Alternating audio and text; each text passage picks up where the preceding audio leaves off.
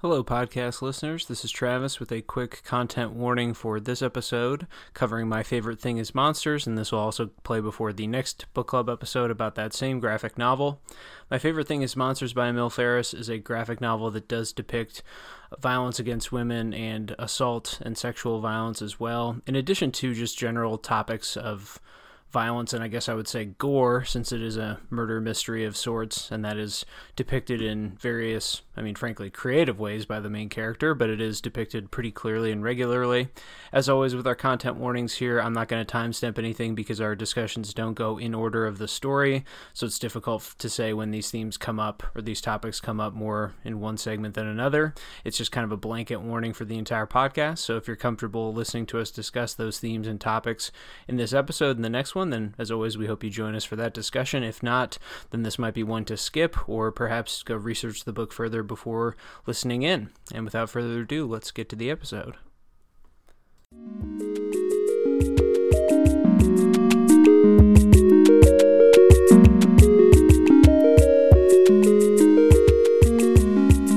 Hello, and welcome back to the Lightly Literary Podcast, the only book club podcast that finds itself frequently entranced by and, quite frankly, lost in various paintings of the 18th and 19th centuries. Amanda, which painting are you coming at us from tonight? Oh man, that's a that's a tough one. They're actually quite good. Um, I would be the one in the cave. I think. Yeah. That uh, she she has in there. I'm in the demon one, surrounded by all my fr- my demon friends.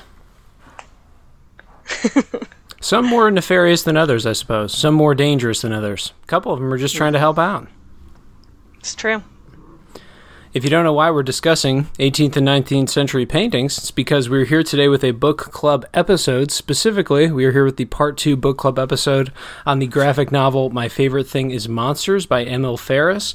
We'll be discussing the back half of that work today. If you're unfamiliar with our format, book club episodes are analytical deep dive episodes, so we'll be going in on the specifics of that work and talking through, you know, the details, spoiling everything from from the whole book. The whole graphic novel is available now, so heads up on that front. A couple of social media plugs up top. We are, as I mentioned, the Lightly Literary Book Club podcast. We have social media feeds they don't have book club in the name. I don't know why I added that. Um, on Facebook and Instagram, you can find us at the Lightly Literary Podcast, all one word. And so, you know, follow us there. Tell your friends and family, rate and review us on your podcast platform of choice. We always do appreciate that. And we do post updates for the books on social media. So check those. As I mentioned, this is a book club on My Favorite Thing is Monsters, and we'll be covering the second half of that graphic novel today. If you think you've ended up in the wrong place and on the wrong episode, well, in the feed, you'll find a book review for that graphic novel in addition to part one of the book club. So if you're looking for a different part of that book or just a recommendation or review, that is also up in the feed. So pretty much from this moment on, we'll be diving into spoilers, again, discussing everything that happened in the book. It's all fair game now. We'll be doing our analyses on the entirety of it. Anything before we start, Amanda? Uh, nope, I'm ready. Okay, let's dive into the specifics then and talk about this graphic novel. We'll begin with the first segment we always do for the second half, and that's just going to be highs and lows, which is kind of self explanatory. Amanda, why don't you start us off with what you thought was a high point in the second half of this book? Yeah, um, I really loved this book, and I feel like I've been doing this a lot lately, but I have three highs instead of two and two. Um, but so one of the the highs that I have is um, the character complexity. Even the minor characters are multifaceted, um, and so some of the minor characters, for example, that I, I felt like could be uh, given almost like their own stories um, is Salvatore, uh, or nicknamed Sally, which is the the the henchman for Mr. Gronin. Um, Missy, who is the love interest for mm-hmm. Karen, and Franklin, who is probably my favorite character. Um, mm-hmm. They these are three characters that immediately came to mind for me when I was thinking of like how um, the characters are not just these like boring, very static creations. No, completely. They all get a bit of depth added to them, though. I'll get to this. Well, I guess I could just do my low now. I thought the work did buckle under its own ambitions. I, I don't think all of the characters it's not that they didn't work because they all did. And I think Franklin was a great addition to the ending. He was probably the best drawn character. I think he had some of the more provocative images. The way his scars kind of like the way she drew that and the light and shadow with it, I thought was some of the best drawings. But I just think like the peeping tom guy revelation, the way that built up and then the payoff of it, I just I, I'd forgotten who he was by then, and so it's like, oh, who is this? And then she, you know, they have a little chat in the attic, and he's revealing things, and it's just kind of like, why is he the person to reveal this dramatic family secret? Like I don't it that I think it it buckled under its own ambitions. Also, I mean, we can talk about this now as well as kind of a low, but the fact that Franklin gets introduced and then they layer like it, it's with his arrival that we get the political backdrop. We get more stuff about. Obviously, it's she's literally with him when they find out Doctor King is killed. It that's a little heavy-handed for me. That's like probably using his character a bit too forcefully or something. Like as soon as a black character gets introduced, we also need to then I mean, it's fitting though, I suppose, that he can be kind of a symbol or kind of a mouthpiece for this this moment in history. So it's not inappropriate, but it did. I think those two moments signaled for me maybe that this book had bitten off more than it could chew, so to speak. Um, and especially with the revelations with the peeping guy, I just I just literally couldn't remember who he was, didn't know why he would have mattered or why that was so built up in the story. And so it just and then again for him to be the person to introduce the idea that she has a dark family secret she's unaware of is just kind of like eh i didn't why why get it from him right? Like who cares about this person? Um so i don't know. Yeah i thought franklin was exceptionally cool and like a really well realized introduced person but i don't know if they leaned on him too much or if that again the political introductions were a little too coincidental for me or something but yeah no franklin i thought was one of the best drawn things in the book yeah, and I love uh, the depth of his personality too. We get to see a lot of him. Mm-hmm. Um, for Salvatore Sally, the the peeping guy, he's um, I found him really interesting too because I thought we see him before in, as like just the guy who delivers the money to Karen. Okay. From Laughing Jack, so he's that guy. Gotcha. And then he just like kind of disappears until we find out that he has been actually watching the building since like since before Karen right. was born. Right. And and it's like what comes to mind for me is I'm like, well that's another mystery is why is Laughing Jack did Laughing Jack hire him to do that or is he actually being played by Sally?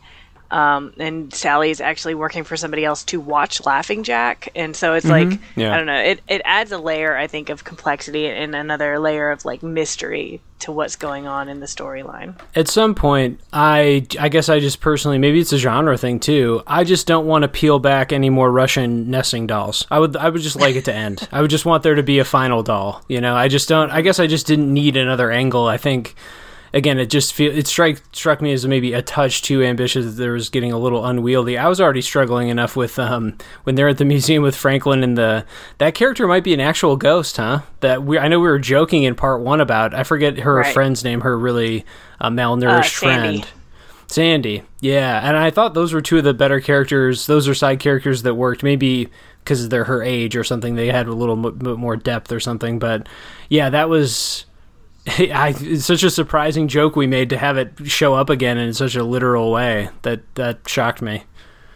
Yeah, yeah, and then she's like, she disappears after the museum, and we only and Karen says something like, you know, I I check in on her and I never see her, but sometimes I think I see her in the windows, but mm-hmm. not at her home. It's I think it's pretty clear how Franklin reacts that it's she must not be real. I mean, I, it's almost. I, but then again, it does cast some of those earlier moments in the book into a confusing light now. Like, well, whose house did she go to, or did she imagine that also? Like, you know, what empty apartment was that?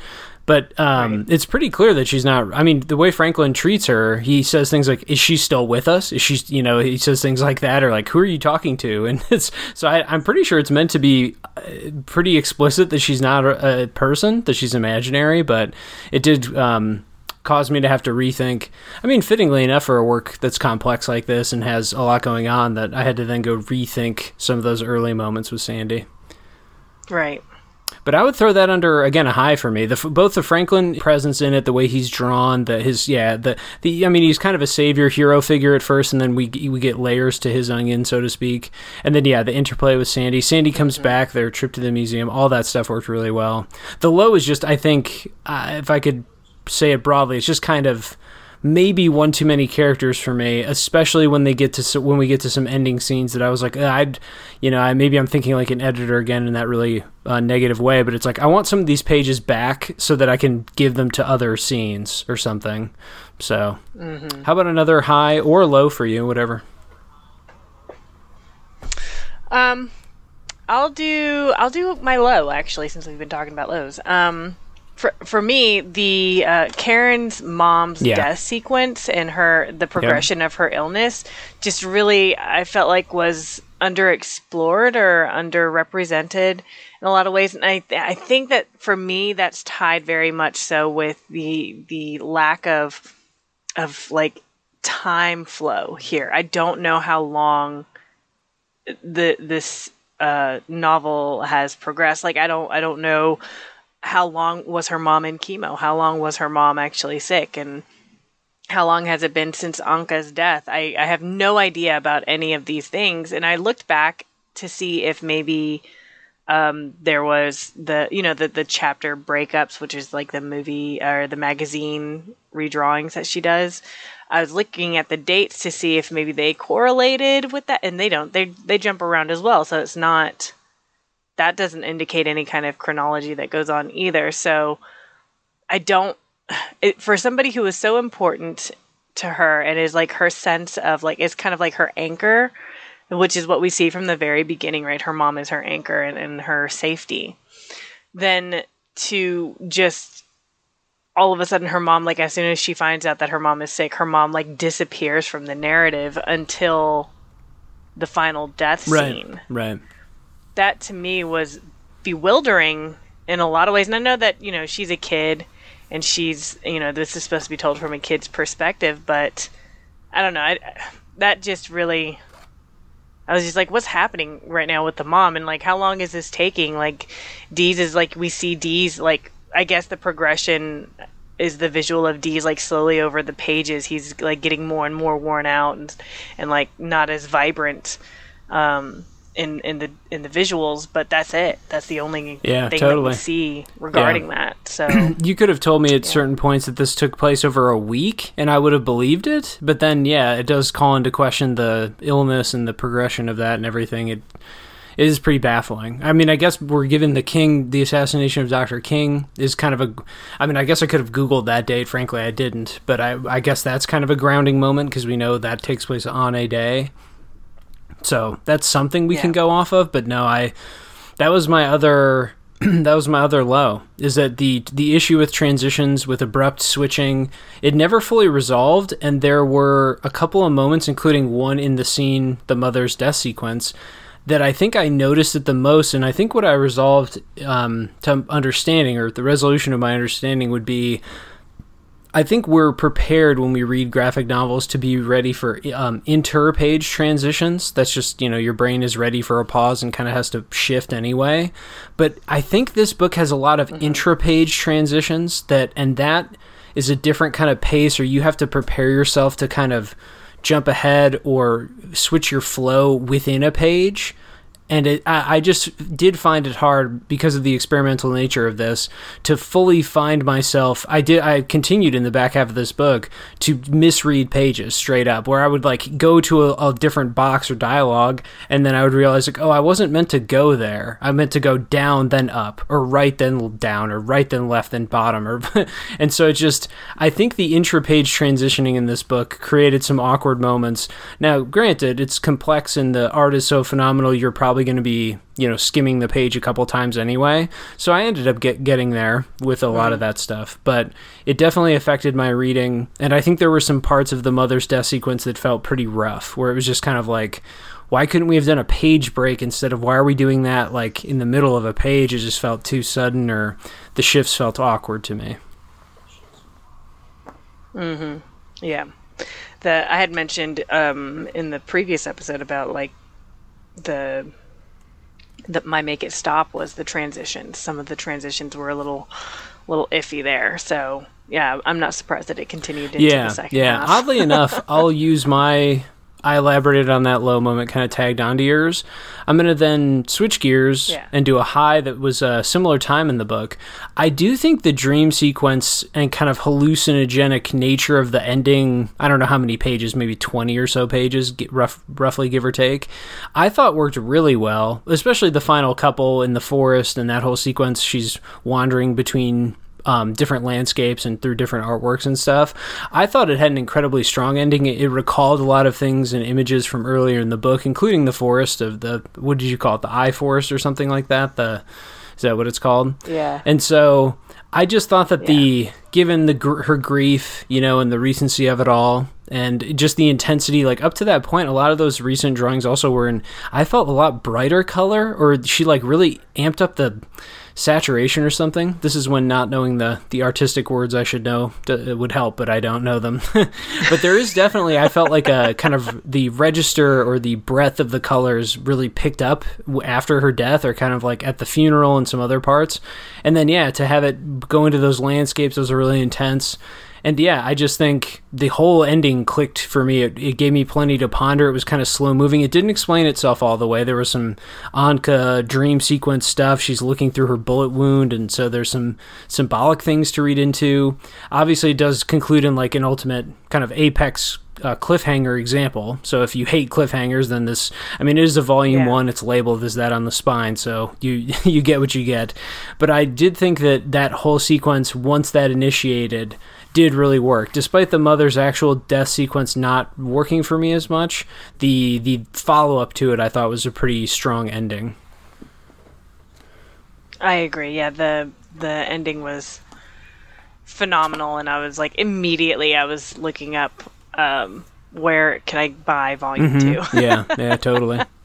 so, which I guess has been pushed back. It seems to be mired. but I once it's out, I will Certainly, yeah. It seems to be mired in some kind of production hell because it's it was supposed to come out in 2017, but I think maybe maybe like many things, it, it had some natural delays that it was fighting off, and then COVID. Who knows what happened from there? So.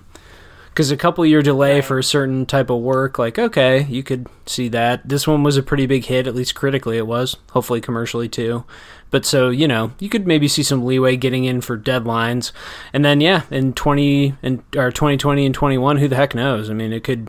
Who knows what kind of complications exist now for it? But yeah, so yeah, that I just I know I mentioned my other high was Franklin and Sandy's reoccurring kind of um, presence in the story, but I did think that that sequence at the end showcased not only the experimentation because she's again she's wandering in out of these landscapes. I think Ferris uh, is quite obviously loves to recreate reference art, and so that she does that really well. Still here, she kind of lends her own kind of off kilter, really intensely, you know, um, hatched drawing style to that stuff. And it all looks fantastic, and it is, you know, eerie and kind of dreamlike. So it all works. There's that one page with the the stars, you know, such an easy effect uh, to make, but then it just looks so great when it's done or something. It's, yeah, I don't know. She has an understated but kind of like really descriptive style that worked, and I thought the ending sequence, yeah, was pretty great. Yeah, I agree. And um, another high that I had uh, deals with the artwork actually, in that um, the the intricacies and subtleties of her visuals I found um, really enjoyable as well. Um, and and by the subtleties, I mean that sometimes she includes visuals that she will not actually like. It's just a visual, but then you'll read further and you'll be like, "Wait a minute, did I see a reference to this?" statement or this idea previously. So she actually includes it's it, which messes with the chronology as well, but I don't mind it as much when when it comes to the visuals like this. Um, but uh, sometimes she'll include visuals um, that she won't actually like have a reference for until several Yeah, pages later. yeah. So, which I, I find that interesting because I mean I'm I'm totally okay with like flipping back and forth Yep. with the visuals because they're stunning anyway. Um, but the example that I chose specifically because it really stood out to me was uh, the Adam and Eve picture. So when um, Karen finds out that Deeze has been reading her notebook, which is after Missy's birthday party, after and they like sneak off and like hug in the stairwell and Deeze is like um you know having relations with the stranger in apartment 2B. Mm-hmm. Um afterwards when they're walking home um they're uh, walking along and like the city is burning because of um, the assassination of Martin Luther King Jr. and um, they're having this really in-depth conversation. And as they're walking along we see like just randomly a picture of um, a visual of this couple this random couple strangers. And underneath and in between the two people standing there is Adam and Eve. Like she wrote down the words Adam and Eve.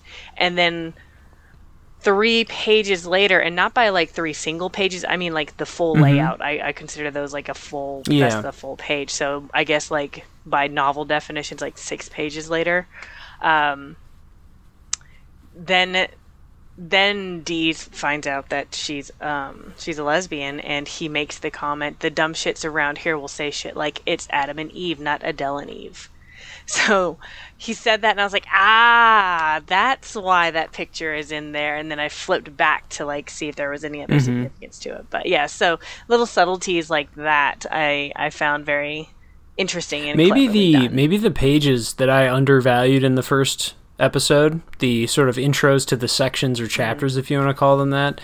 Maybe that is meant to prime us for that sort of backtracking or that sort of kind of really light thematic foreshadowing or something. That there's these kind of motifs to come up. yeah. The other example I when you were describing that I thought of was the trophy, the kind of joke "you're a bad person" trophy that their family uses, or I not a "you're a bad person," but I guess Yeah.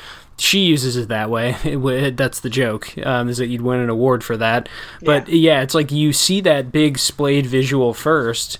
And then it takes a couple of panels to explain the joke, and even those aren't that clear because they're like Right. in some of the panels they're also they're already making the joke before you know what it is, which you know I guess in a traditional in a in a written narrative that could happen. You know, characters can banter and then there can be some reflection after the banter. So it's not I don't know. It's it, it was odd because it did throw me off reading this, but I think maybe it's just the we're, th- we're dealing with a graphic novel here that is more complex, has more intricacies to it, or certainly, you know, a lot of layers to unravel from one another to pick apart. So I think maybe it's just you have to just kind of acclimate yourself to that and be open to rereading, doing things like that.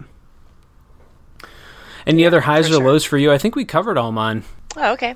Um, I do have one more high, and um, that is the creativity with which she depicts her characters as monsters. I really enjoyed seeing how she would change even like the minor characters into um, monstrous creations. So Franklin becomes Frankenstein's monster. There's a similar look and a kind of demeanor. So the beginning of of that chapter with Franklin, when she's at the museum, we see Frankenstein's monster on the on the cover, the the chapter break there, and the similarity between that and Franklin and the way that she draws Franklin is like obvious, pretty obvious, but um, kind of the slow moving and slow talking way as well, kind of because we know that she's comparing him to Frankenstein's monster, the way that he speaks, it makes me think that he also speaks probably like more slowly and maybe he shuffles more, shuffles Mhm. along when he's not like, you know, running away from nuns Does he? Yeah. yeah. stuff like that. So, and um, and Deeze as a dragon, um, I th- I really enjoyed that because the even the way that she drew the dragon, which is um, right next to how she draws Deeze, like the similarities are very clear um, physically. But also, like, it's clearly a dragon, it's clearly a human, and somehow she's able to make these two completely different um, creatures look like they're related in some way. And I, I just found that really fascinating. And Mr. Silverberg as a mummy, she never actually like, you know, actually states that that's what it looks like, but all the the hints to it, which are all the the Egyptian symbols throughout his home, and the way that he's like covered in bandages, and the scars, and the the way that his face looks so dried out mm-hmm. and stuff like that. I just I, I don't know. I think that she did such an amazing job with coming up with monster equivalents. I think yeah, characters. Franklin and Sandy to me had some of the more I don't know if they were subtle, especially with Sandy. I don't know if it was subtle, but some of the, just the better panels or full drawings that just evoked I don't know the level of detail in it, the with the things it evoked, and the creepiness of it. But also in Sandy's case, it's a little bit like to be pitied. I think in Franklin's case, it's a little more, uh, yeah, kind of like you described, like firm or something, a little stoic or something. He just has kind of a mm-hmm. solidity or something about him in the way he's drawn, but yeah, they they both get really incredible detail, and I think the side character, those side characters, and maybe I was just latching onto the characters that were her age or something. They felt a little more urgent or some something to me in the narrative, but uh, yeah, they definitely stood out. Those 2 mm-hmm. the way they're depicted, it's good. Any other highs or lows? Yeah. Excellent. Nope, okay, let's move on to the other kind of analytical part of this episode, which will be the imaginary essay. This is when Amanda and I each prepare an essay prompt for the other person, and then we attempt to answer it.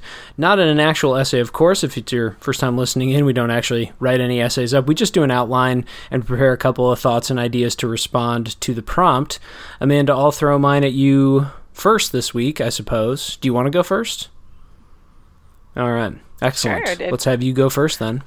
Uh, my prompt or question for you, Amanda, is especially by the conclusion of this story, I think it's pretty clear it's one about family.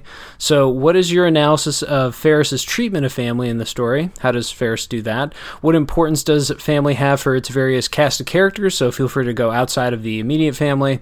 And then, of course, feel free to tie this idea into any other motifs or ideas, I guess, just that stood out in general, including, of course, the idea of someone being a monster. So take it away. What's family? What's up with the family? um, so the way that I saw the family depictions, I actually was able to kind of break it into three categories, um, mm-hmm. based on, of course, the core family being uh, Karen, Deeze, and Mama but we also see um, other families with Anka and her family, which would be Sonia and the brothel, even Mr. or even Schutz with um, Anka is kind of like family, and I'll get more into that. And then there's also Gronins, the Gronin family, um, and then we also see Missy and her mom, their relationship as well. So there's actually quite a few different examples of of family, but I think that with Karen's core family, we can actually have those other families are almost like like little pieces of um, or little examples of what uh, um, Karen's family is is like. So the three categories that I have are uh, safety and comfort, and then there's the other one is hiding or not seeing or secrets. And the other is revenge and violence. So all three of those elements are found in these examples of family so far. All, all great things, though I guess comfort is. So yeah, the first one is well functioning um, yeah. families with with only positive things. yeah, um, and what I noticed too is actually that um, when it comes to safety and comfort, it is the mother figures who provide that, not the father figures who provide that. Not to say that all the mothers are great, because we definitely see examples of moms who are total assholes. Um, but the ones who do provide comfort are the mother figures. So, for example, we have Mama, and specifically, we start off the the novel with Mama's eye forest, the the forest in her eye, and how Karen feels like this sense of comfort and safety in it, in that she like goes to the eye forest both at the beginning of the novel and at the end of the novel in order to kind of escape from at first it's her nightmare and then at the end to escape from her mother's death and the the feelings that she has from that um, so there's mm-hmm. comfort there another example of comfort that we find is uh, franklin's mother so we don't actually see franklin's mom until the end of his chapter right when yeah. she shows up to comfort him after finding out about the assassination of martin luther king jr and so um, she immediately he's like inconsolable, right? He's he's punching at a trash can, he's crying, he's obviously very upset, but the mother comes and she's just instantly is able to calm him down and get him back home. So there's uh, the level of comfort there as well. And we also see it with Anka and Sonia, who was the cook at the brothel. Um, and Sonia actually protected Anka from her own biological mother, but also protected her from like having to see some of what was happening in the brothel at the same time. So there's that sense of protection. And what I thought was interesting too with Anka, which perhaps is why her life is like so topsy turvy as well, and, and her relationships with people is so topsy turvy, is that Anka found safety and comfort in Schutz, which is weird because right. he's, you know, a gross human being. Or at least um, a savior. I don't know about yeah. comfort, but a savior, right. yeah. And, and, perhaps comfort in, in, in as far as like material comforts mm-hmm. in that sense. Yeah, yeah, right. But yeah, safety in that he saved her from the cultists and he saved her from the concentration camp. Right. Um, and he also set her up for life after he was done with her too. Like he didn't just like you know kick her out and be like, yeah, good luck, you know. Mm-hmm. But so there's also like the protection that he provided in that way. Um, so that is the idea of like safety and comfort. The other aspect of the family that I noticed was the idea of like hiding and not seeing, and, and the idea of secrets, which I think ties to the motif of like the eyes constantly um, mm-hmm. a visual in in this novel. So with Deeze and Karen, there's the hiding of information about Victor, and Deeze like is tr- he tries to hide information from Karen as well. And one example that comes to mind is when he tried to lie to her about why she was going to be staying at home. He was like, "Oh, you just got suspended." Um, Right. So you got to right. stay at home. And she's like, don't lie to me, dude. Like I know that's not the reason. And so he finally comes and comes clean and talks about how sick Mama is. Um, so there's that aspect of like the kind of like hiding and not seeing, and then there's between Deeze and Mama. Mama specifically and purposefully does not acknowledge Deeze's um, sexual activities. Mm-hmm. Um, and so she turns a blind eye to that um, and only wants to see the good in her children in a lot of ways. Um, it, despite, I suppose, the whole Victor thing. And also with um, Mama and Karen, like there's a lot of secrets going back and forth there where Mama won't talk to her about Victor. She doesn't want to tell her about Anka's like the her suspicions about Anka's death.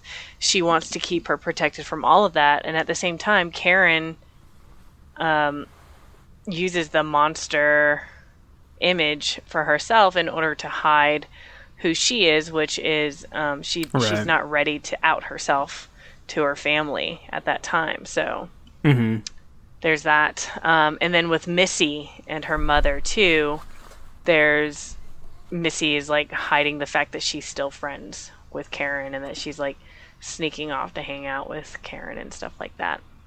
So, what's interesting about like the hiding and not seeing thing is is that it is a form of almost protection or intended protection. Um, but by doing so, um, as as Karen pointed out, um, not knowing and being left in the dark about these things and being left to figure it out by themselves it's like it provide it, it actually makes things makes them feel worse than if they were just told straight up. Um anyway so that yeah, was interesting. yeah. that's another aspect i think of what the family dynamic is. And um, the final one is revenge and violence um, which is seems like a weird one for a family dynamic. Um, but with revenge, with vengeance and, and the idea of revenge, people do it because it's a sense of like righteousness, like I'm doing it for their honor and, and stuff like that, but it's still right. an act of violence. Um, so it's meant on the surface to be a form of protection, but it's just reactionary and out of you know negative emotions. So with Deeze, um, Karen's afraid to tell Deeze about what Jerry actually tried to do to her in the schoolyard, which is why she got in trouble and and Franklin had to save her. So she won't tell him that she was almost raped because she knows that Deeze would absolutely just like murder that kid. Because Right. Deeze has that dark side to him, and Deeze is somebody who would 100% um, be all about the vengeance. And she even has like a couple of examples where he's like, he went after some of the neighborhood kids on her behalf before. So she knows that that would happen. And then there's also um, Laughing Jack Gronin. And so his family is his wife, Mrs. Gronin. Um, and so the, the the issue there is that uh, obviously Mrs. Gronin is using Deeze while Mr. Gronin is in jail. And so Gronin calls um, to check in on his wife. So he calls Karen and talks to her because he's like paid Karen to be his spy, um, to be his set of eyes. Anyway, um, but he's like obviously she she compares him to Dr. Jekyll and Mr. Hyde for an obvious reason, right? So he seems like a really nice guy, but then you get on his wrong side and he's like murderous.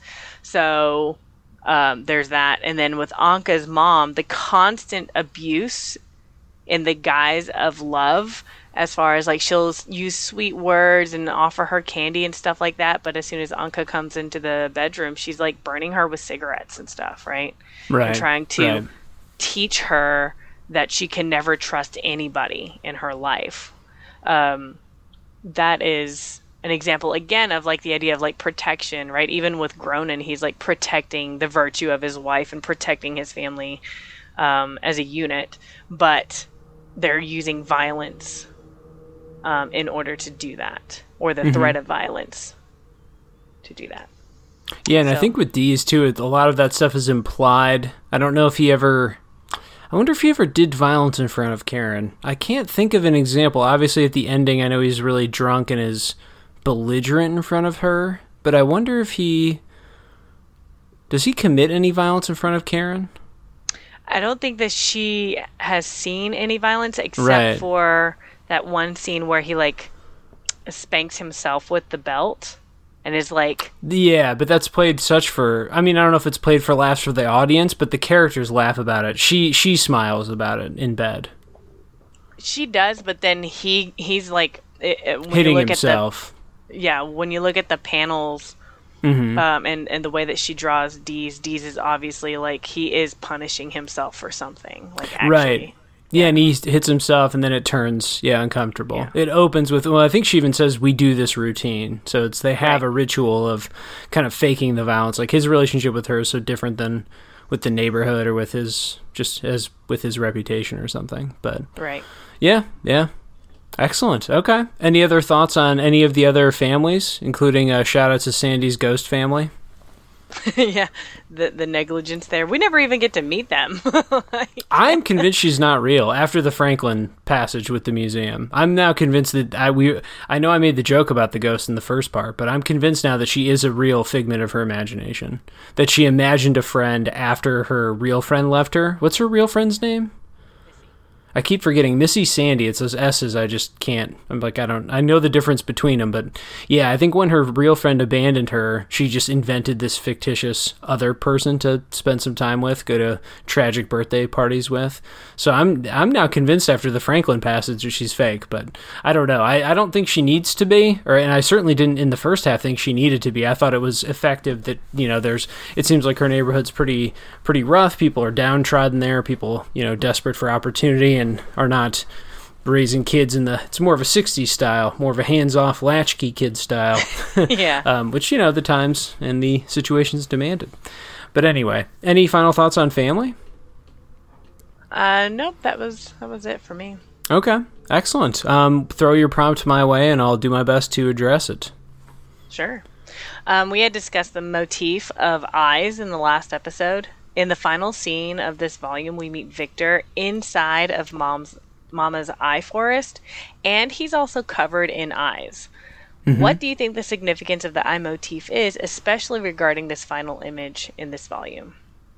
Yeah, I don't think my reading of that image is going to be sophisticated. So let's start there and then I'll kind of go backwards. I think it's pretty, I mean, it's pretty straightforward. As far as the symbol goes, I normally relates to some kind of truth or insight, some kind of revelation, some kind of you know being able to. The cliche I think is it's the window to the soul or whatever that expre- however that expression goes. But uh, so I think then fitting enough that it happens there, fitting enough that he is kind of surrounded by these eyes, covered in them, because it's the biggest revelation of, of the story. Frankly, I mean we didn't get a resolution on Anka's murder, and so this is as close as we get to a massive mis kind of shift in understanding about the family or shift in understanding about Deeze. I mean, we knew he had violent tendencies, but this potentially having killed a sibling that she didn't never met would be a pretty massive shift in what to expect from him and what he's like. And so now that, and, who knows if in volume two that will be a real revelation. It is in a kind of hallucinogenic state or dream. I think it's supposed to be a dream sequence. But if we assume, based on the other clues and everything, what the peeping guy said to her and what, and even what Deeze himself said or admitted, it seems like this is going to be what the second half covers, right? This is a big twist. This is a big moment so it's just a revelation of like twist or uh, truth rather it's kind of a new apparent thing that's going to shift her reality shift her understanding of her family and so I, i'm not going to read the symbol too far beyond that for that scene mostly just because i'm not really sure if i'm missing an angle on that in that moment. What do you think? Any anything from that scene with the eyes? They, they are kind of positioned i guess kind of on the body in a way. I'm not sure if you read that to mean something. I'm not sure because yeah, there's the eyes are like there are several eyes on yeah, there, and they're yeah. all blue colored too, which which is very distinct. And I found that interesting because Schutz, um, in some of the images of Schutz, his one of his eyes is blue. oh, well. okay. So other, I didn't know yeah. whether there was a connection there. The other predom- predominantly rather blue colored thing is Mr. S. Isn't he always blue? He's always got his yeah. melancholy blue. He's I, I just the most vivid pictures of him that come to mind are in blue. I did go back to check to see if the remember that when she's at the museum or she sees that painting that has a demon that is hidden in the background or is kind of painted mm-hmm. away in a corner or something. I went yeah. to see and then it kind of turns into a face, turns into a character and speaks to her and kind of taunts her. Uh, I went back to see if the eye had anything in common with that. Not really. I thought maybe it would be the same shape or something, some kind of yeah usage of that motif or idea again. But I didn't see any connections immediately. So again, I was just stuck with my simple eye interpretation. But yeah. I was curious if you had any other thoughts on that scene. But uh, a couple other examples. So then that's my thought on the scene. But then more broadly, yeah, I think it's. I mean, to Ferris's credit, that she draws human emotion so well as you know you need to if you're going to make a book like this where a lot of these are close-ups. There's a lot of really meaningful profile shots and kind of full face shots. So of course a lot of the book is done with really subtle detail and really intricate storytelling detail built into the face and like you have pointed out the eyes. I'm just going to talk through a couple because you could probably flip to you know every other page and find some interesting eye some kind of the way a character's positioned the way that they're what they're looking at their response to it emotional state all that stuff. And i just pulled a couple that stood out and i tried to pull some that don't that maybe weren't super obvious or as obvious. I'm going to talk through one that's obvious i guess. Um, but let's start with the moment. I don't know if you noticed this one. This is going to do my page flipping here. This is when Anka is in the concentration camp and she realizes that the displays are fake, and so she she understands that they're part of a massive. There's some kind of massive conspiracy thing happening. they're not quite clear what's going on fully. They just know they've been rounded up. But once she realizes that's when she panics and escapes. There are a couple scenes with eyes there that stood out. The first is the beginning of that sequence. There's a bunch of guards, Nazi guards, who are portrayed. I think there's four. Yeah, there's four of them on this page and it's it's obviously the whole visage that is so creepy and off-putting but when you look down the row of these guards the ss guards the eyes do tell different tales. There's one that's kind of lustful and eager. One is more kind of dopey and just kind of sedated looking almost like he's just kind of like happy to have these women here. Another looks a little more nervous but they're all in different states of if not euphoria then pleasure or something. And it just that as a group they put together a really eerie kind of composite of these people who have this power and they're you know committing genocide organized genocide together. And so it just that whole opening bit was so creepy i thought so off-putting and a lot of it's in the eyes And then if you look to the exact moment when she is looking at the bakery display and realizes that there's not a woman in there, it's a it's like a mannequin. It shows the perspective from the mannequin's face, and then it's kind of in the background is Anka. The contrast in their eyes, obviously, the mannequin is completely dead faced, dead eyed. I mean, it looks pleased or what have you. It looks pretty neutral, but it's it's literally like a cracked face and is shattered. Mm-hmm and then in the background it's Anka's eyes that stand out because you know they're bulging and she's looking down and sort of like at this you know earthy revelation this like horrible truth. It just and her face isn't even that big. But the contrast obviously between that kind of dead-eyed dead visage and then Anka's you know horror in the background I thought a lot of that was in the eyes. So that I thought that for Anka was a great moment of you know eye detail. And i think it just in that case the purpose is just to underscore some emotional intensity and for the ss guards reinforce some character. But i'm not sure if you recall those moments or if those stood out. Yeah for sure. Especially the the mannequin for me i was like man the way she drew that is so creepy yeah, it looks like a kind of a 1950s model housewife or something like you'd see from those old like Leave It to Beaver style. I'm not really sure if I'm referencing the right pop culture, but it just had such a I don't know, yeah, an old time housewife feel to it, and then for it to be so dead in the face is just eerie. Looks um, rather creepy. Let's jump to a more meaningful scene, though, that obviously has a lot of meaning in the eyes and a lot of significance. The full page D spread, which is after her mother passes. He's drunk, out of his mind. His eyes kind of go super red, probably from intoxication and being inebriated and everything. And yeah, she just draws a massive full page spread of him. He's got kind of one eye on each page. He's taking up the middle of the frame. It was just it was the most demonic, and I'm not sure if it was like the way his the haircut he has with the goatee, but then the long sideburns. It just all kind of felt a little snake like and a little demonic the way he was portrayed. He's obviously much more red than usual. That's that adds to the kind of hellishness.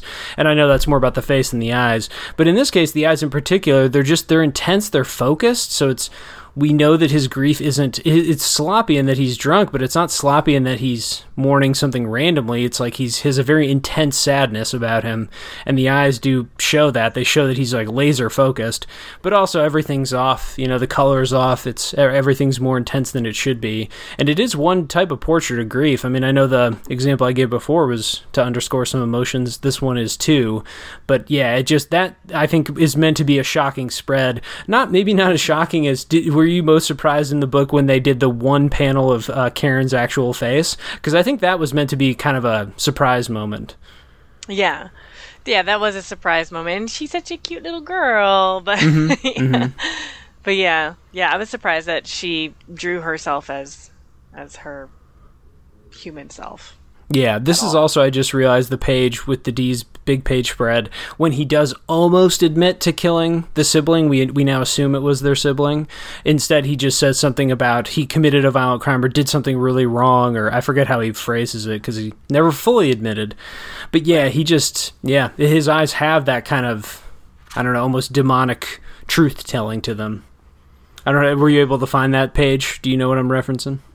Yeah, for sure. And and yeah. the I, I very distinctly remember the red eyes of Deeze. Like that's how that was part of like how I knew that um that the the progression of Mama's disease was like like she's obviously not getting any better is because he's looking more and more worn down and there's a lot more of the red incorporated into his visuals which uh, historically for this novel, if there's if there's red, then there's usually not, it's not a good color. oh, certainly not. No, yeah, the, the, way it's deployed is almost always for the for the actual monsters, not for the Karen style. And yeah. then the final use of eyes that I wanted to highlight was just when Franklin gets introduced. Now, again, well, let me let me bounce off that quickly. Sorry, I turned away from a mark. Let me bounce off that quickly because I actually want to use a different example. I think, by the way, Franklin, as we pointed out earlier, I think is one of the better drawn. He has such little subtle details, but he just kind of remains kind of this placid figure, you know, kind of a strong, calm presence. I'd actually rather point out the other one that came to mind was I want to talk about Franklin, but then this other example. Um, was when they meet in the hallway and both Karen and her friend Missy are drawn as monsters. They're the werewolf and vampire combo and that they're hugging in the hallway. Yeah. But it's when they both close their eyes, which I thought was, you know, I know I'm picking kind of copying out for my final example, but it, it was such a reprieve. Obviously, it's a funny little space to have a moment of intimacy. It's probably one of the least intimate spaces in all of the world is like apartment concrete walkways or stairways, hallways. With your mom but, yelling at you uh-huh. from above. but we all know how the youth need to sneak in intimacy however and whenever they can. They get creative and they don't and they don't get picky. And so yeah, it just I just thought that them firstly being drawn and so clearly detailed, sharply detailed as the monsters was perfect. It was the first time that we'd seen them that way. We'd seen them depicted in other ways being close or even intimate, but this was the first time they were both in Karen's mind. You know, that's how Karen would want it, right? Couple of right. monsters in love. But then yeah, they it's just such a nice respite. It really underscores the feeling of the moment.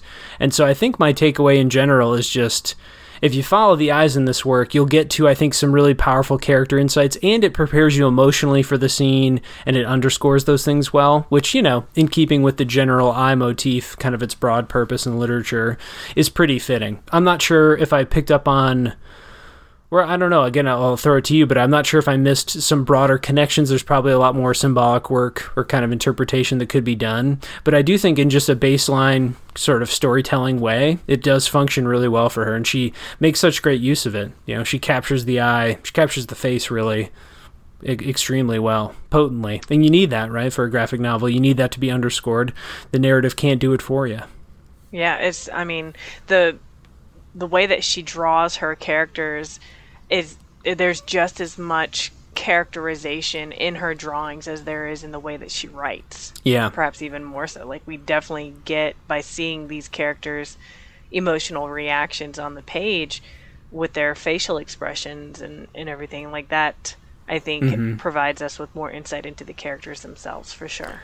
Totally. And I think any graphic novel, you know, that it relies on that for narration, it relies on that for for the storytelling elements it can't do out loud. And so your description earlier in the pod about Franklin, I think, was perfect. And it just gave, you can kind of bring that life because of the drawings, you can bring that life when you're describing that character. You can make assumptions and make these inferences even about how they would sound or move without really needing to be told. Yeah, hmm. I think the when they had that closed eyes monster scene, I think that's one of the frames, one of the pictures that'll stick with me the most. So deserved yeah, before Karen's whole life fell apart, basically. Yeah. so, yeah. yeah, bit of a tragic. Well, you know, then she gets the phone call later, so maybe that maybe it wasn't. She was worried it was kind of a shallow reaching out, but maybe that'll be something she can put some hope into. Any other thoughts on the motif for you? I just thought I'd talk through a couple examples. No, I think that's great. Again, flip flip any page and you'll see some kind of meaningful characters stare, glare, eye. You know, there's I don't know. I felt there were so many examples to pick from, and again, I wanted to talk through some of Franklin's, but I feel like we covered him well earlier. Okay, if no other thoughts on those motifs, let's move now to the final couple segments of the pod. We'll do begin here at the ending anyway with the lost pages. This is a segment where we each pick a topic, character, subject, anything really, from the story or from the book that we felt was underexplored.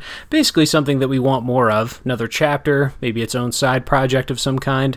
Amanda, for this book, I guess this. So I'll go first because I did write the most obvious one. I guess I'll just get out of the way. The Lost Pages is part two of this story. I mean, it just needs to be finished now. so uh, the lost pages are. Can we, you know, please get the next one? I think we're both eager to read it and would happily dive back into the world, dive back into the drawing. Um, sure. But given the current scope of the story, I'll actually answer the question in in the um, way the question has been phrased. I'll honor the question.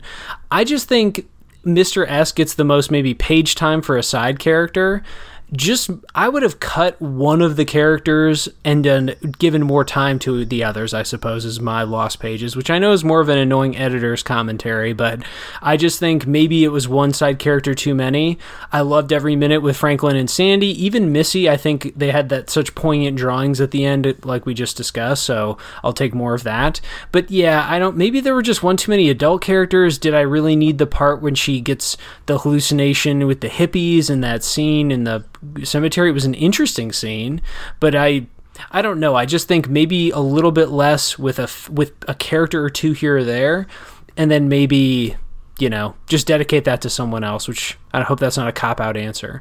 But maybe, how about this definitively then? More Franklin for sure, more Sandy, but especially Franklin so we can get a little more into the racial component, more into the politics of the time, because it's really lightly grazed. And again, that's kind of, it just felt like a lot of that stuff got dumped with Franklin. It was just kind of like, oh, by the way, we're going to have this character do this part of the story now. And I just, I think part two, obviously, he'll come back, I'm sure. And there's obviously already ramifications because of the rioting and stuff. That's like becoming a, a, important part of the city. And so, yeah, I guess that would be my lost pages. Hopefully that wasn't too broad. No, not at all. And um, about, my yeah. lost pages is also just Franklin. Like I, I loved his character mm-hmm. so much. Like he was just this stoic guy. He's the only one who chuckles at Karen's uh, Valentine's Day card, right?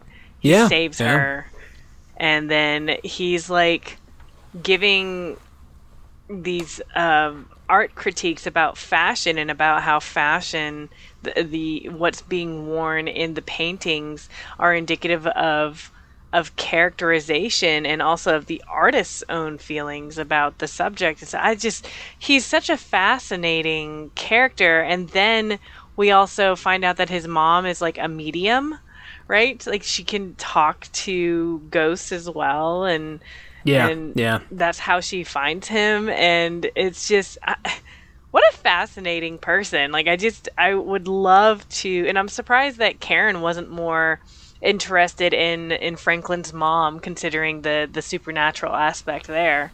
Um, I really hope that in volume two we get to see some of that actually. Totally. Um, but yeah, I just I would love to have seen more of Franklin's character and yeah. I and I loved that chapter so so much, and I just wanted to see more of that as well. And I really hope that he's in volume two. I have to imagine, right? I can't. Uh, I don't know. Again, I'm showing my own bias. I've said this enough on the pod today's pod. I can't imagine the scope will go too much beyond this cast in part two. I mean, obviously, there's right. a new brother to introduce, uh, deceased, so maybe with that will come a couple of new threads. But it's you've just laid such good groundwork. I at some point you just I, I don't know. I just want to be like stop stop going so broad. Like we can you know do, do some depth with what you have. You have such incredible stuff to work with, and I yeah I don't know. Some of the side characters again didn't grip me maybe as much or side plots, but ultimately it's you know quite a tapestry of people of a neighborhood you know of a place. And so mm-hmm. yeah i think franklin's a, as great a pick as any. It also i thought his stuff with the since he was such an outsider perspective in the museum right we mostly get karen's interpretations and deeze's Right. I thought that adding him then was such a clever move because it allowed her to go back to redrawing some of those famous pieces of art and kind of discussing them, putting in some theories, putting in, frankly, some philosophy. It's kind of how Karen wants to process the world. So it's the place in the text where we can get her general worldviews and her approach to how she wants to understand these murders and everything. Anyway, yeah. so I thought inserting a kind of a third party into that brought such a good life to it and it made it it made a clear trope for her not feel quite as much of a crutch or something. It made it feel like a mm-hmm. fresh interesting way to keep doing that and keep revisiting that. And so she's really, yeah, it gave it new life. Maybe that's why I appreciated him so much too. Yeah. Any final thoughts on uh, Lost Pages? Nope, that's it for me. We eagerly await the sequel. That's really it. That's, that's the Lost sure. Pages. yeah, there's not much else to say except bring on part two uh, whenever and however that's possible. Anyway, let's move now to the final segment then, Amanda. This is the critical assistance part of the pod. This is when we reach outside of ourselves and our own analyses and we go to some reviews of the book or, you know, critical responses to it. it doesn't have to be reviews, but they tend to be. And we've each pulled a different one. We'll read some quotes from the review or the discussion, and then we'll also toss in our own opinions, respond to the criticism, and see what other people had to say. Amanda, why don't you start us off with your critical assistance for this book? Yep, mine is from NPR. Hmm. Um, hmm. And it's called My Favorite Thing is Monsters, is a dazzling graphic novel tour de force by John Powers. Um, and he was obviously very positive about this novel. So mm. I pulled a few quotes. Until she sent off the manuscript, nobody in the comics world had ever heard of her. I certainly hadn't. But this extraordinary book has instantly rocketed Ferris into the graphic novel elite, alongside Art Spiegelman, Alison Bechdel. Maybe And Bechtel. Chris Ware. Bechtel. Yeah. And Chris Ware. You see, she's produced something rare a page turning story whose pages are so brilliantly drawn you don't want to turn them.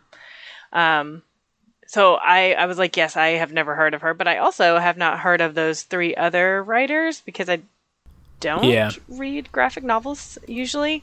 Um, I've only Mhm. read, uh, you know, mangas and, and other things, some comic books, but not actual graphic Mhm. novels except for the one that I had mentioned before.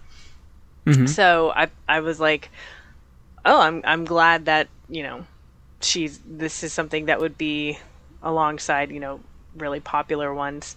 Um, but I also agreed with his final statement there, which is the the page turning story whose pages are so brilliantly drawn you don't want to turn them and it's true like i would actually spend more time looking at the pictures than like reading the Mhm. Yeah, text yeah. on the page a lot of the time just because it, it is so uh, there's just so many details there, especially when we take into account that a lot of her symbolism is coming into play in the the drawings as well.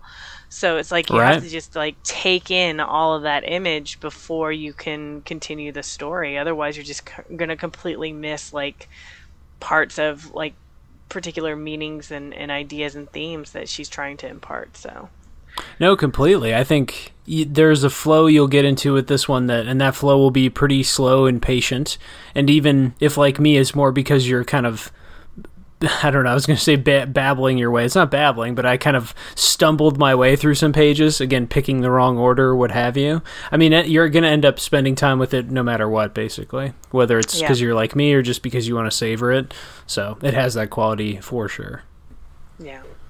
Um, Powers goes on to say, breaking away from the panel format customary in comics, Ferris's densely imagined cross-hatched images explode with a visual freedom I've not seen in a graphic novel, and she uses that freedom to give us, well, everything.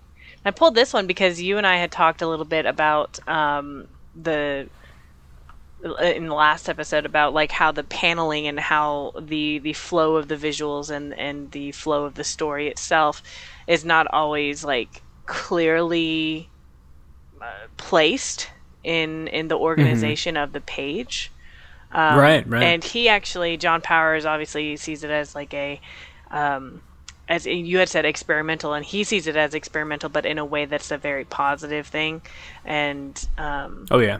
yeah. So I, I thought that was interesting. No, it's a new language. I think it can only be considered a good thing. And it's not so far removed. Uh, there's certain experimentations in art that I will support but not enjoy, which I think is a pretty, with avant garde art or anything new, that's often the stance for kind of a normie like me, I guess, where it's, I'll try and grapple with something, but it doesn't mean I'll enjoy it, doesn't mean I'll ever fully come around or something. I think this is still very much within the, I mean, this is a graphic novel with a chronological narrative and characters and every, like, it's, it's not so avant-garde as to be unapproachable, but I do think it it definitely invented some clever maneuvers and invented some ways to put pages together and use full page spreads versus some some paneling and yeah, it's just so playful. I think it's the perfect amount of experimentation, especially for someone like me who's a you know, I don't know, I'm like a 5 to 10 graphic novels a year kind of person. And so for someone like me, it's kind of mind-blowing just because I'll happily enjoy something a little more t- tame or controlled or something. And this yeah, I, I don't think it sacrifices clarity for this, though. Yeah, I mean, again, I I issued um, and voiced my issues with just a little moments of confusion, but as a percentage, right? This is 400 pages. Maybe that happened to me on 30 pages, roughly. I don't know. Not even. I mean, way way less than a third of them. I'd say that. Um, yeah, so maybe 10% of them I was like, eh, I just, you know, caught the wrong angle or jumped the wrong dialogue box or something. Yeah. Um, and finally, he says, for all its stylistic tour de forciness, my favorite thing is Monsters is filled with emotion, and while the material is often dark, the book is strangely affirmative.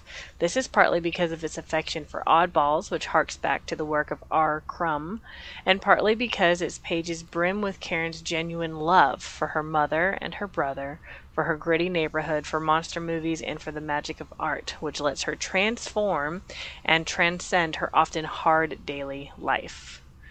Um, I, I enjoyed that last statement about the magic of art because I think that magic is kind of a part of the art for her, which is why she's able to actually go in and out of these art pieces when she goes to the museum.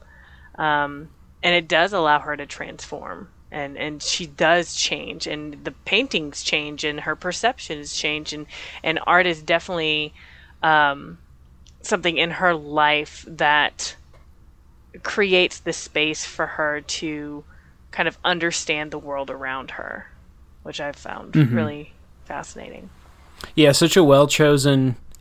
We also covered on episode one. I don't want to retread too much ground, but I at least covered how I thought the the kind of diegetic storytelling is just unbelievable, but you don't even need to believe it to make the story really work. Just at the very least, that it captures her point of view and her worldview is perfect. It's exactly how a person of her age and with her interests would see the world. So even if you don't buy into the actual drawings being literally hers or what have you, the the whole narrative point of view is yeah perfect. Excellent. Okay. Any other thoughts on that one? So mostly agreement. I mostly agree with my review that I picked. Oh yeah, I, I feel like there were probably very few negative reviews out there. I did see in the in the I think it was in the one I pulled. I think I read three before I picked the one I did. I'll see if any of the quotes dr- draw this up. There were a couple quotes of just slight criticisms, but it was a lot of what we said. It was a lot of like maybe these characters are a bit too too many, maybe the pacing is a bit odd, and then maybe like um what was the other one we talked? Oh, maybe just that the transitions, yeah, like the pacing just is a little bit abrupt or something. But overall, no, it's it was hailed as kind of a masterpiece. So I ended up choosing When Everyone's a Monster, No One Is, The Ugly Every Day in My Favorite Thing is Monsters by M. Nordling. This is on Tor.com, T O R.com, which is a fantasy and sci fi publisher. So they sometimes put criticism and stuff up there. So anyway, this is a review of the book. First quote. It would be easy and cliche to say that Karen learns that humans were the real monsters all along. Kids are smarter than we give them credit for, and so are comics. But even the good ones are monsters, even Karen's beloved brother Deeze. Beauty, the grotesque, and the banal coexist in this graphic novel, in its visuals, its characters, and in its driving ethos, which I thought was such a nice list and such a good summary of what I would agree with, which is it, it is beautiful, grotesque, and kind of banal. It, it celebrates all of those things. It's a grungy kind of neighborhood. It's downtrodden a little bit. It's in a difficult time. As we learn later, it's literally kind of caught up in a in a race riot due to the murder of Dr. King, and so it just wants to take all of that and mix it together. The characters get gorgeous, kind of full panel shots, but then they'll also get their monstrous versions. They'll also get quick sketches in panels and really rough kind of cuts of them. I'm thinking again of Sandy, who gets that really gorgeous one page introduction, big, big profile of her, but you know, she's still hollowed eyed. She still looks kind of sickly and unwell and everything, but it's drawn with care. And the one that stood out to me in that is like eh, the only person I think who escapes this is Anka. Her life is grotesque and she has to deal with horrifying things. But the Ferris really does, I feel like, pull her out. She is drawn very softly to me. I think if I just looked at like the lines don't overlap as much. The cross, the the hatching is more delicate. There's more light on her. It's softer. It just, I feel like every time Anka is drawn, or not every time, but a lot of the drawings of Anka are more. It's just a little softer, more ethereal or something. But I thought that was a great summary of the style. And I think also with Anka's coloring, because she's also blue, but she's like a softer blue than um, mister mm-hmm. S's blue. Right. Um, all of that, yeah, I'd, I'd, say makes her a little bit softer. The only time that we see any hard lines with Anka is when she's wearing that like plague mask when she goes to attack her mom. Mm-hmm. Right. Um, right. But that's the only time that we see any like hard lines with her. So yeah. Yeah. Even the cover art has that same captures that same quality in her that Ferris captures so well, which is just sort of, she just doesn't get as much of the out of bounds, sketchy, overlappy type of lines. It's it's much more. Mm-hmm coherent or something. Um, next quote. This graphic novel messes with our expectations in lots of ways, but its playfulness with genre and form are chief among them. The comic is a queer coming of age story, as it follows Karen's first experiences of grief and realizations that her family is less than perfect. It is a crime noir, complete with trench coat, hat, and tape recorder, as Karen devours the mysteries left in the wake of Anka's death. It is historical fiction, it's a love story, it's a pulpy monster and ghost story rolled into one. Somehow, none of these elements feel disparate because we're reading from Karen's point of view. There's a child's logic that holds everything together. Now, I wanted to mostly pull this for the last quote because I think all those genre descriptions and overlaps are perfectly well proven. That's yep, the, a lot of different things. There's a literal, you know, what 50 page historical digression about concentration camps and the and the effects of in Germany and her life as a prostitute. Now, it's just yeah, there's whole there's really long digressions in this book anyway, but it's the child's logic thing is intriguing. I was wondering if that quote would do anything for you in helping to justify some of the jumpiness we found, some of the kind of transition roughness, the timing that feels a bit odd at times, or if that did anything to help explain that. It did. So, like, that's what I would like to think is the reason for it. mm-hmm, um, is mm-hmm. because it is told mostly from her perspective, versus like when we see Anka Anka's narrative, um, the progression of her uh, life seems less. Um, it seems more like organized and, oh, yeah. and it's more yeah. chronological versus mm-hmm. I, don't, I, don't, know exactly what the chronology is with um, going on with um, Karen's life, but yeah, I, I would like to attribute it to that because the the Karen's narrative too, like the way that we see everything is from her perspective, which has a lot of the childish logic associated with that too, right? And her belief of um, like omens and things like that too. It's it's very much the the childish perspective that we see, and and but I don't know if that is it, actually why it's so jumpy and the transitions are a little weaker. yeah, I, I just I was just trying to flip through really quick while you were elaborating just to find an example. I feel like we've said it enough and I want to think we gave a couple examples, but just in case we've been a bit sloppy with trying to prove this point or something, here's one. I, and I found one almost instantly because it does really get jumpy. There's the page when she's coming out of the cemetery after her hallucination. She's in. She's going to a wig shop. Like all of it's pretty clear. There's some interesting shots of a black cat and just some imagery. Then there's the full page reflection, all done through memory or kind of sightseeing about the night, the night machine, and sort of all these. There's people having sex. There's a demon image or some kind of. There's the gears grinding. You know, it's very symbolic. And then the next page after that says, since Deeze was was upstairs, and then all of a sudden she's in the apartment. So it's like, okay, was the middle page it read more like her philosophical musings about the night machine, not I see these things when I walk home. Like, and, and again, right. maybe that was in the narrative. I didn't reread the lines just now, but it, that is just a quick example of how we go from like, okay, she's leaving this place, fair enough, to page of musings, philosophy, and then all of a sudden she's talking to someone in her complex. Like it's, and I'm not sure what would resolve that. Maybe a line about when I got back, and again, perhaps it said that I should probably should have looked a little more closely. But that's just a quick example of how it can kind of jump. And because she d- would dedicate a whole page to that night machine and the you know all that those symbols and things, those musings, then to pull us back in, I think maybe that's where it's coming from because she does that sort of experimentation pretty often. Yeah, the um, the one that I had mentioned in the the previous episode about transitions is going from like discussing Deeze in the cave as an eight year old boy saying that he's done something bad. And then the next page is like, I don't know why all these ladies really love Deeze. Why he's so mm-hmm. popular with the ladies. Is like, what? yeah, yeah. I was flipping through another one the night when they're back when there's the lava lamp and they have, I almost forgot about this moment, but it's, there. he gives her kind of an ornament or something. It has the one eye poked out of it it's called the oh, Dar- yeah, yeah, yeah, or the... Daruma.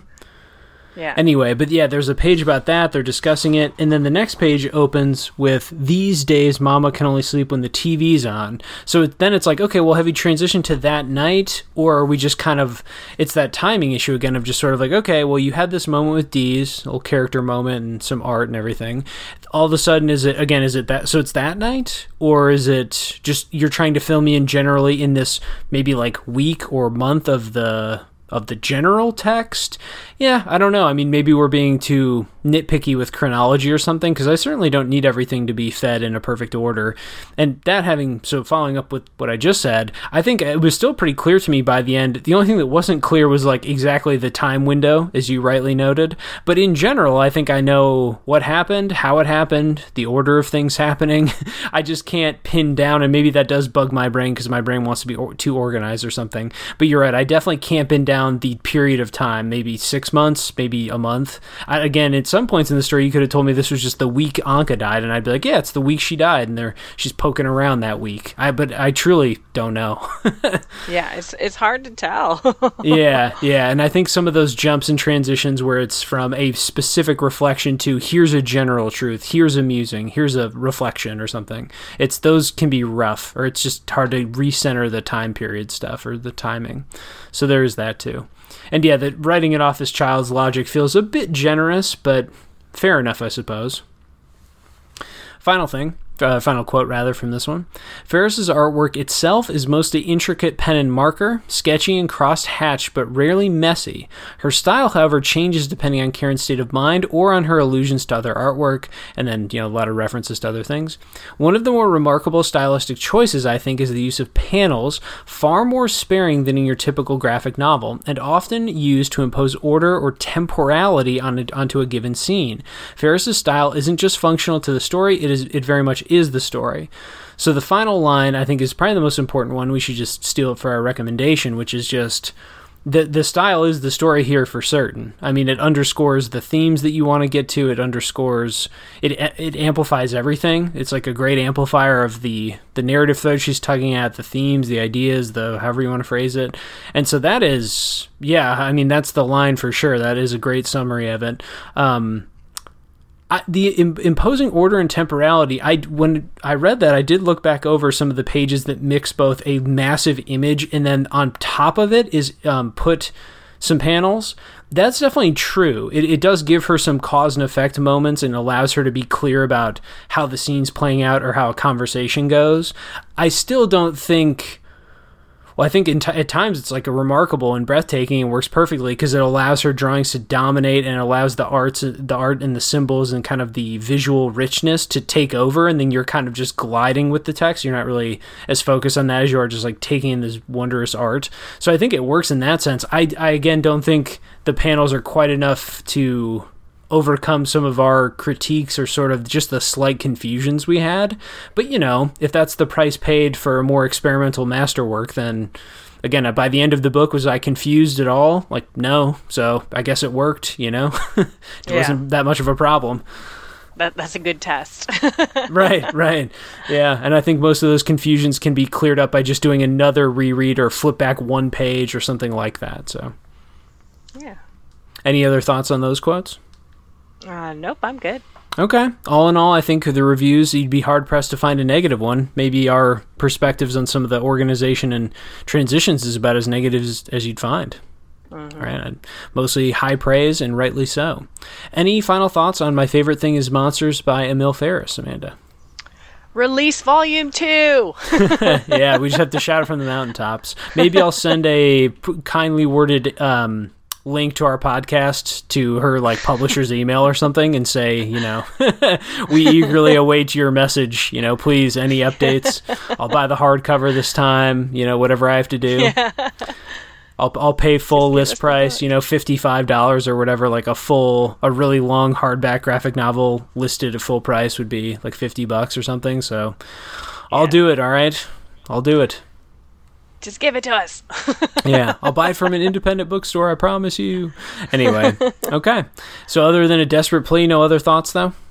No, I'm good. Excellent. Yeah. Hopefully, this was an experimental one for us. Hopefully, discussing yeah. a graphic novel on the pod worked well enough. Uh, and I really hard to say. We I don't even really have a sense of if our listeners have read or they just listen to these and they don't care if they've read, they just want to hear about books or something. so hopefully if you have not read or had a chance to look at these, we spoke at least a little coherently though, as always our we are targeting an audience that has read and seen this stuff. So hopefully for you folks we are clear enough on the panels and the pages we discussed. We do have other books coming up on the podcast. We have other book clubs and reviews or recommendations rather coming up. So in order, let's talk about those books very briefly. The next three books we have, again in order, are going to be The Gunslinger by Stephen King. That is the first book in a series. We'll just be doing the first book. That's how we're always going to treat series on this. And then after that is Field Notes from a Catastrophe: Man, Nature, and Climate Change by Climate Change by Elizabeth Kolbert or Colbert. And then after that will be Burnt Shadows by Kamila. Is it Kamila Chamise? Shamsie? Shamsie. Shamsie. I keep flipping the yeah. S and the I in that word for some reason, that name. so apologies. And I believe that is novel, nonfiction novel, right? Uh, yeah, I think so. I think it's based gotcha. on some, yeah. Okay. Yeah, some kind of memoir ish stuff. Yeah historical auto fiction novel ish yeah. Okay cool. Well we're back in our fiction roots then. Okay. As always we've been the lightly literary podcast. Again follow us on facebook and instagram at the lightly literary podcast all one word. And please we beg of you as always and thank you for leaving likes and recommendations on a podcast platform of your choice. We're up on all the major ones. Amanda anything to close out with before we end this shindig nope, I'm good. Excellent. Okay. Well, then, as always, folks, thanks for listening, and we will see you between the pages.